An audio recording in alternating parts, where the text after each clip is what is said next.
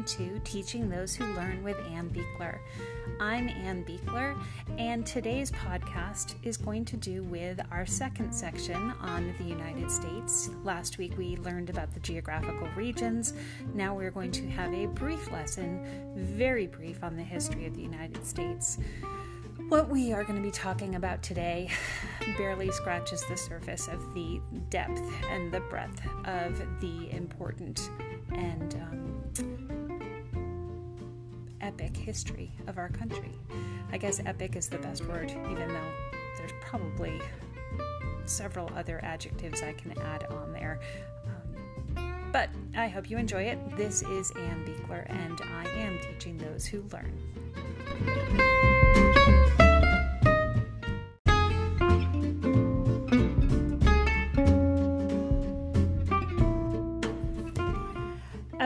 The objective of today's lesson is American Indian groups. We're going to learn about them, we're going to learn about European settlers in different regions, and we're going to trace the cause and effects of the formation of the United States. The key terms that you guys will be hearing today are dissenters. Those are people who would um, complain about the way things are um, in an organized manner. Plantations are large farms in the South. Cash crops cash crops are crops that are um, grown to be sold. They are not grown to be used by the people who are growing them. The purpose of them is to sell them for a profit. George Washington, you guys all know that he is the eighth president. Um, check my facts. Manifest Destiny, the Great Depression, Civil Rights Movement, Martin Luther King Jr., Thomas Jefferson. Those are um, key terms that we'll be talking about and we'll also be talking about things like industrialization, abundance of supplies and resources, and then we'll be talking about principles, which are rules or standards that were created in our country.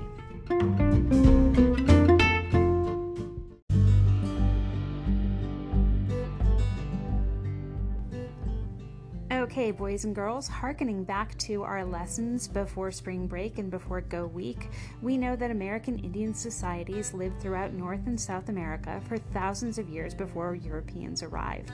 In the 1400s, the European explorers came to the Americas looking for a faster way to reach valuable goods in the East. American Indians' lives changed dramatically, as you can imagine, when large numbers of Europeans, with their European diseases and their European ways, came to their land.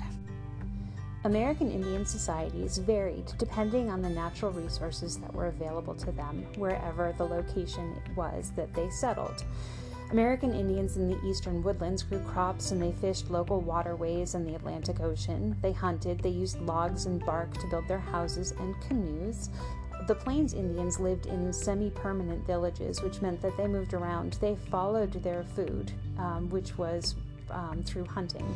They grew crops, they hunted bison, which we also call buffalo, and those animals thrived in the grasslands of the Midwest. Those who lived further west were nomadic, and when Spanish explorers brought horses to North America, these native groups used horses to follow the herds of bison. Nomadic means that they moved from place to place without having a specific settlement. I used to tell my students that nomad was a good day for Mrs. Beekler. However, nomad is a person who goes from place to place and doesn't settle in one specific spot.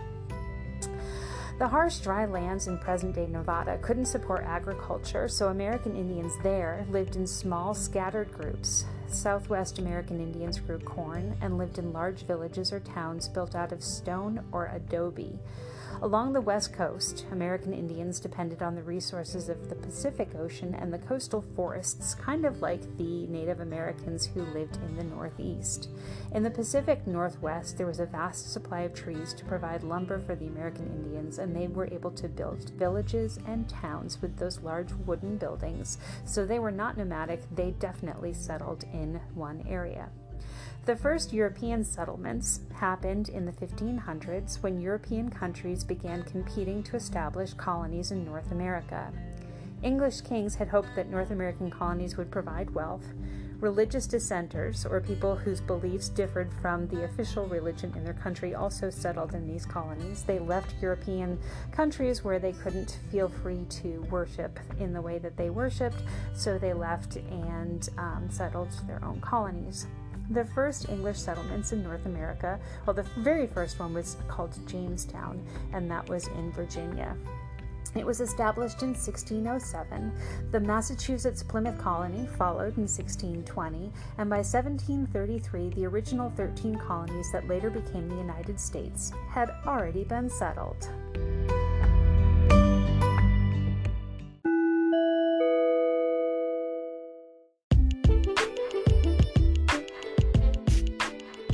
And now a word from our sponsor, America. This land is your land. This land is my land. From California to the New York Islands, from the Redwood Forest to the Gulf Stream waters, this land was made for you and me. So please don't forget to go outside. You need your exercise, and God gave you this giant world as a playground. Please remember your social distancing, but go outside, soak up some fresh, fresh sunshine, put on your SPF, get some fresh air, and get some exercise. Because this land was made for you and me.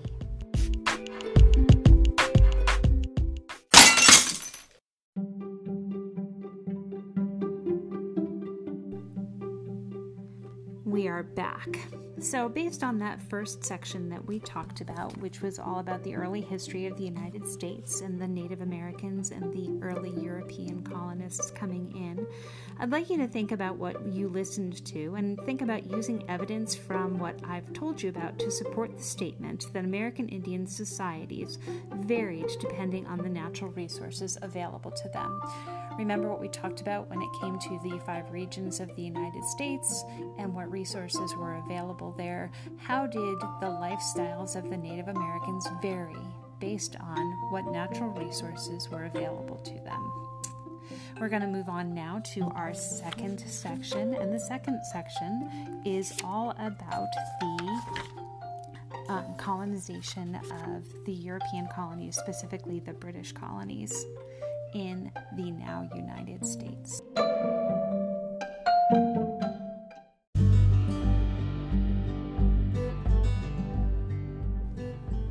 For about 150 years after the first English colony was settled, the British colonies grew steadily. They were ruled by England, but over time they developed their own local political, cultural, and economic systems. In 1707, England and Scotland joined to become Great Britain. The colonies developed based on the natural resources available to different regions. In New England, rocky soil and a cold climate limited their agriculture, but forests and the coastline supported shipbuilding, fishing, and trade. The middle colonies had rich soil and a longer growing season and a large river system for transportation. They grew food crops and were also the center of trade. The southern colonies had a warmer climate to support agriculture on a very, very large scale, and they had these giant farms that were called plantations. Plantations grew cash crops, or crops that were mainly for sale, and they shipped these items to other colonies or other countries. Plantation owners needed workers to grow cash crops, and over time they became um, reliant on enslaved Africans to do this work. And as you know, um, that caused a lot of dissent in the United States as our country grew. Governments in the colonies. Each colony had its own legislature and governor. The governor was expected to keep control with British Parliament, but the distance between the colonies and Britain made that difficult for Britain to control. Located across the Atlantic Ocean, the colonies learned to govern themselves. So, from 1754 to 1763, Britain fought and won a war against France, gained new territories for North America, and then to rule the territories and pay for the war expenses, Britain had to tax the American colonies. British also established new rules in North America to kind of flex and govern their larger territories. The British government sent troops to the colonies to enforce these new rules, and of course, the colonists got upset about this. The British actions obviously angered the colonists, and they felt that the British government was no longer ruling with them, but was trying to control them, and that it didn't respect the traditional limits on government actions. So, of course, you know what happened next the American Revolution. In 1774, each colony sent a delegate or a representative to a colonial meeting called the Continental Congress in Philadelphia. The Congress met to discuss the objections to British laws. Many of the colonists had already begun to resist British rule, and in 1775, British troops and American colonists clashed in Massachusetts.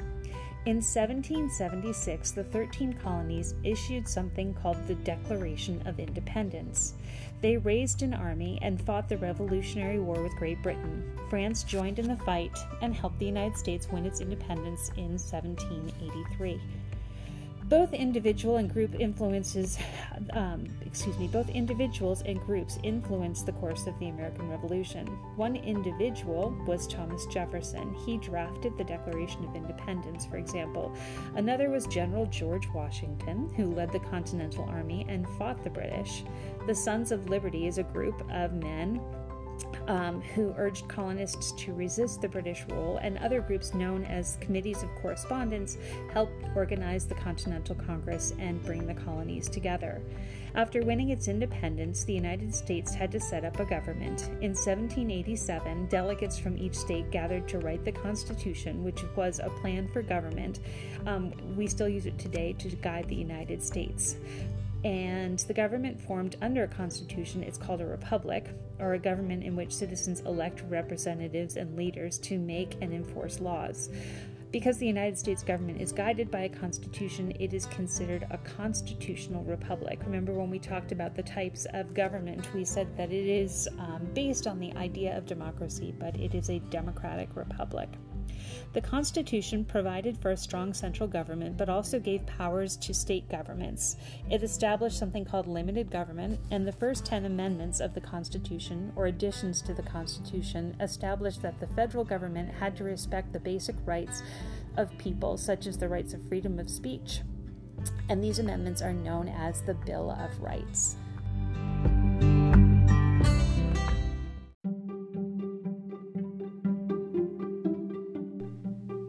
Before we move on to the next section, I would like you guys to think about what you've just heard in the previous section about the establishment of the United States. How do you think the geography of um, the world and the technology and ability for transportation at that time might have contributed to Great Britain's failure to hold on to its American colonies? Do you think that Scotland and England coming together to create the country um, or region called Great Britain had anything to do with that? Um, what do you think happened that made Scotland become part of Great Britain instead of an independent nation?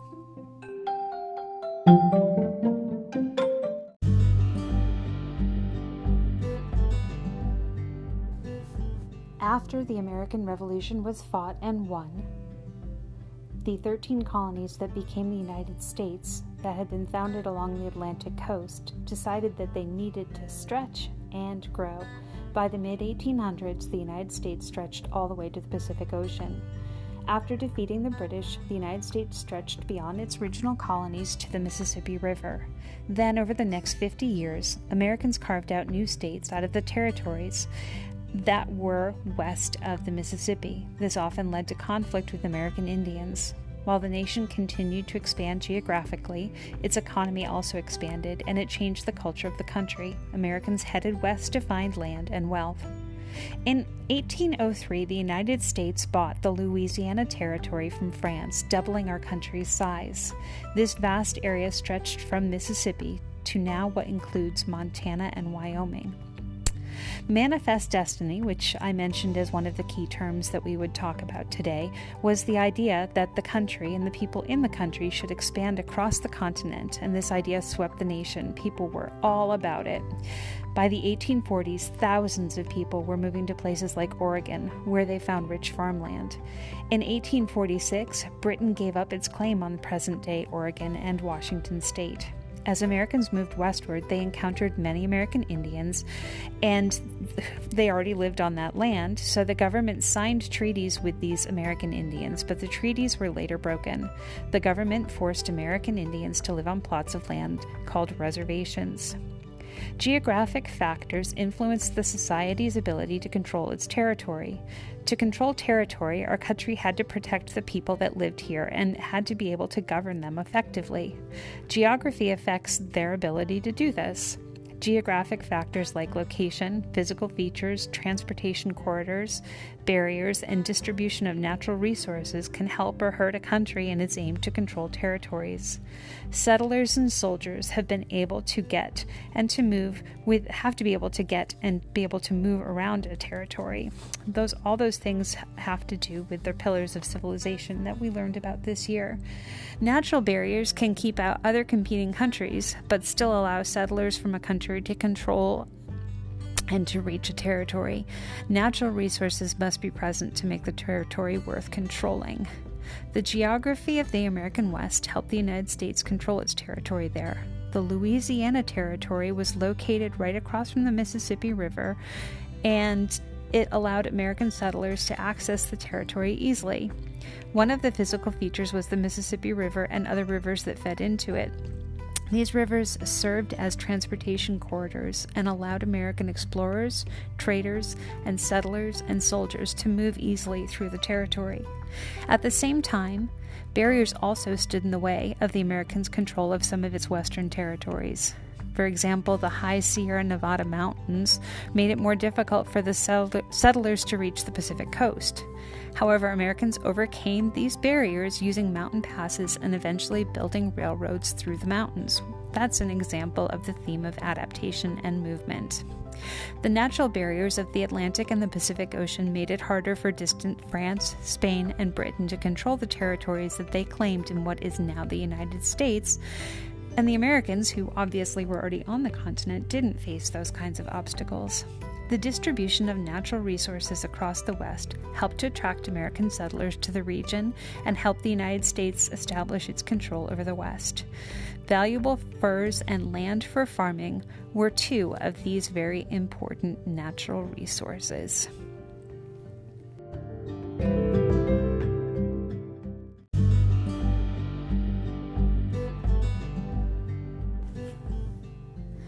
Expansion of a country oftentimes will lead to conflict.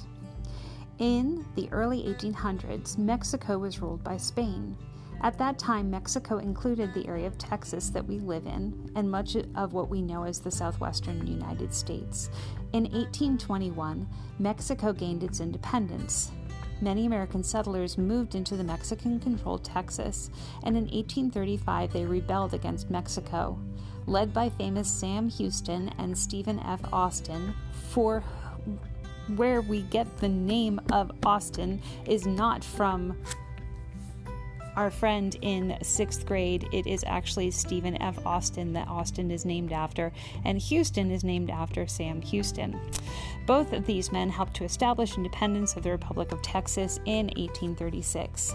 And in 1845, the United States annexed or took control of Texas. The annexation strained relations between the United States and Mexico, and soon a war erupted. After the United States won, Mexico gave up almost all the land that it held in what is now the United States, and we purchased the remainder from them in 1853. Then the Civil War. As territories became states, conflicts between the people in the North and the South grew worse. The South's plantation based economy relied heavily on enslaved labor. Southerners wanted the new states to allow slavery, while Northerners opposed slavery in those states. In 1861, several southern states declared independence, which sparked a civil war. One of the world's bloodiest wars was the Civil War, which lasted until 1865. When the war ended with the Northern victory, the nation started to rebuild. Slavery was abolished or done away with. The next revolution that we had in the United States is called the Industrial Revolution, and this did not involve fighting, it involved growing. Starting in the early 1800s, new types of machines were developed during this Industrial Revolution. They made farming easier, and that meant fewer people were needed to work on the land. Factories turned out goods rapidly and cheaply, and man made waterways called canals Um, also, steamboats and railroads helped move uh, goods faster than ever before. As a result, the American economy expanded and people moved in large numbers from farms into growing cities where much of the manufacturing was located. Those cities are urban areas, we also call them metropolitan areas.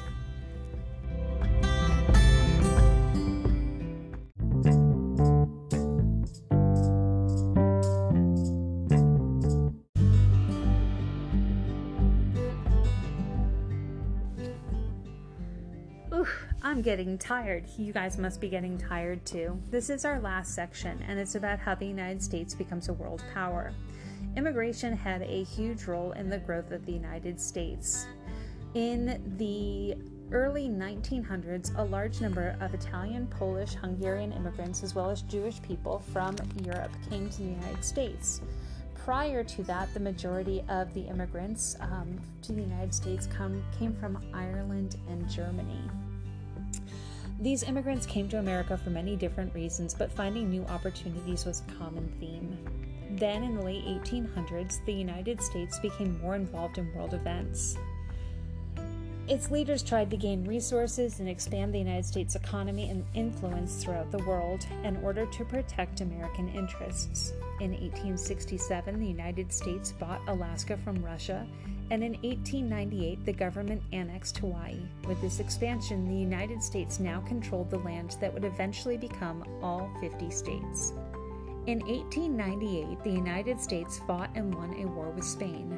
This war established Cuba's independence from Spain and it brought Guam, Puerto Rico, and Philip- the Philippines under American influence. After World War II, the Philippines became independent, but Puerto Rico and Guam remained part of the United States. In 1917, the United States joined in World War I and fought alongside Great Britain and France. Beginning in 1929, the United States experienced the Great Depression. The Great Depression was a time when the American economy suffered, banks closed, people lost their jobs and homes. At the same time, a severe drought caused dust storms to sweep across the Great Plains, including Oklahoma and Texas. These storms caused a period of hardship, known as the Dust Bowl.